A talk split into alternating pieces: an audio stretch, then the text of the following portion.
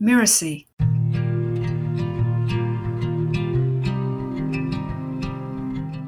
Long ago, when the creatures of the forest first appeared, Great Elk was the most awesome of animals. With his tremendous size and striking antlers, he could be seen from far, far away. No other creature dared cross him. One day, Great Elk and his wife were out walking. Along the way, they passed the little hare quietly nibbling a bit of grass. The elks gave him no notice. Great Elk said to his wife, I have two old sets of antlers, and I hate for them to go to waste. We should give them to someone. The she elk replied, Why don't we give one set to Reindeer, since he is our closest kin? Good idea, said Great Elk, but who should have the other?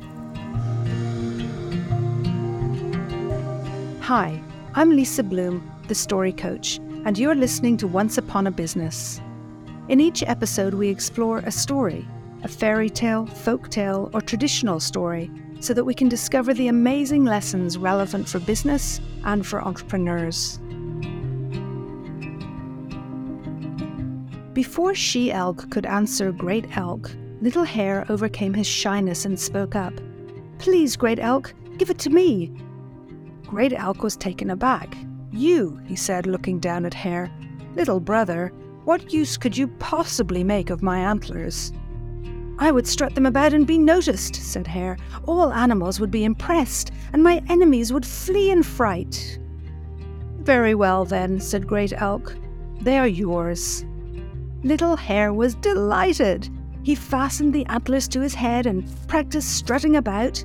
It went pretty well until a little cone dropped from a nearby cedar and bounced on Hare's head. Poor Hare was terrified. He scooted under the bushes to hide, and his new antlers got entangled in the brush.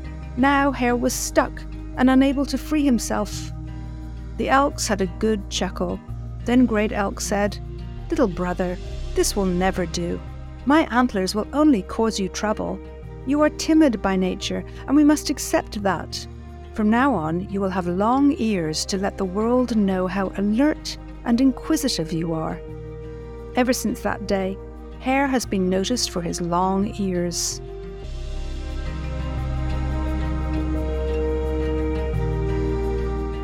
This was a Mansi tale from Siberia and told by Erica Helm Mead. There are such great insights and lessons in this story. I love how it begins. Great Elk and his wife are out for a stroll. I can picture how regal they look. And there's a kind of peace in place while the little hare quietly nibbles the grass as they walk by. Great Elk wants to find use for his old antlers, and together they talk about who they should give them to. I love that they want to pass on their spare things. It speaks to the importance of sustainability. In this world of new, where we value the bright and shiny, it's refreshing to see the elks consider how their antlers can be reused. In business, we can burn through so many resources and assume that something new is always better. And yet, here we see an example of passing on to others. My poor kids rarely got to see new clothes as they grew up. There was always hand me downs from their cousin on one side or their uncle on the other. And then between them, with four boys, it was easy to pass on the things that the older ones didn't need. Sometimes they hated this, they wanted something new, but often they had come to value what the older person had worn and were waiting for their turn. I remember this from my oldest sister, too. I love her style and eye for quality and fashion. I still take her hand me downs when I get the chance. I'd love to see this happen more and more in business, where we reuse resources that are perfectly good. In this way, we can make the world a better and more sustainable place. And I love that Great Elk was surprised that Hare might want the antlers, but rather than ridiculing him, he said, What use could you possibly make for my antlers? And when Hare explained, I would strut them about and be noticed, all animals would be impressed, and my enemies would flee in fright. Great Elk simply said, Very well, then. They're yours. What generosity! And curiosity. I love it. It also speaks to the respect that he shows to Hare's dreams. We should always respect our dreams and our desires. But it's also interesting that Hare wants to strut about and be noticed, to impress others. We see this a lot in the business world.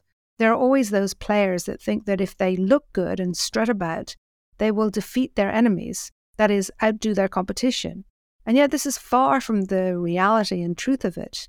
You see, hare ends up stumbling and falling into the bushes and getting stuck. This speaks to the importance of authenticity, to be who you truly are, and not to try to become something else. I believe that in business, if we try to take on another persona, to become something that we admire perhaps, but doesn't align with our true selves, then we're bound to stumble and fall. The lesson is that we need to show up as we are and yet still be aware of what we have to offer that's of value. Great Elk understands this. He suggests that though hare may be timid by nature, if he has long ears, it will accentuate his true and valuable characteristics, that he is alert and inquisitive. So, if antlers to make you tall and proud, strong and undefeatable, are not the right choice for you, what would be? What are your undeniable strengths, your superpowers?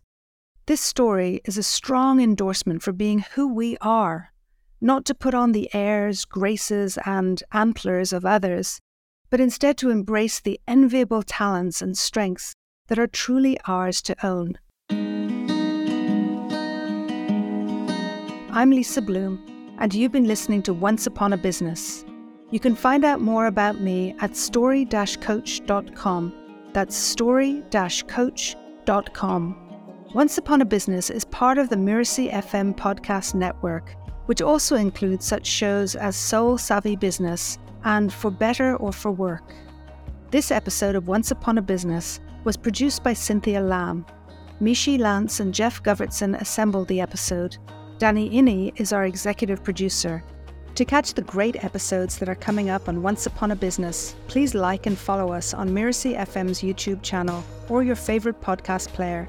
And if you enjoyed the show, please leave us a comment or a start review. It's the best way to help us get these ideas to more people. Thank you. We'll see you next time.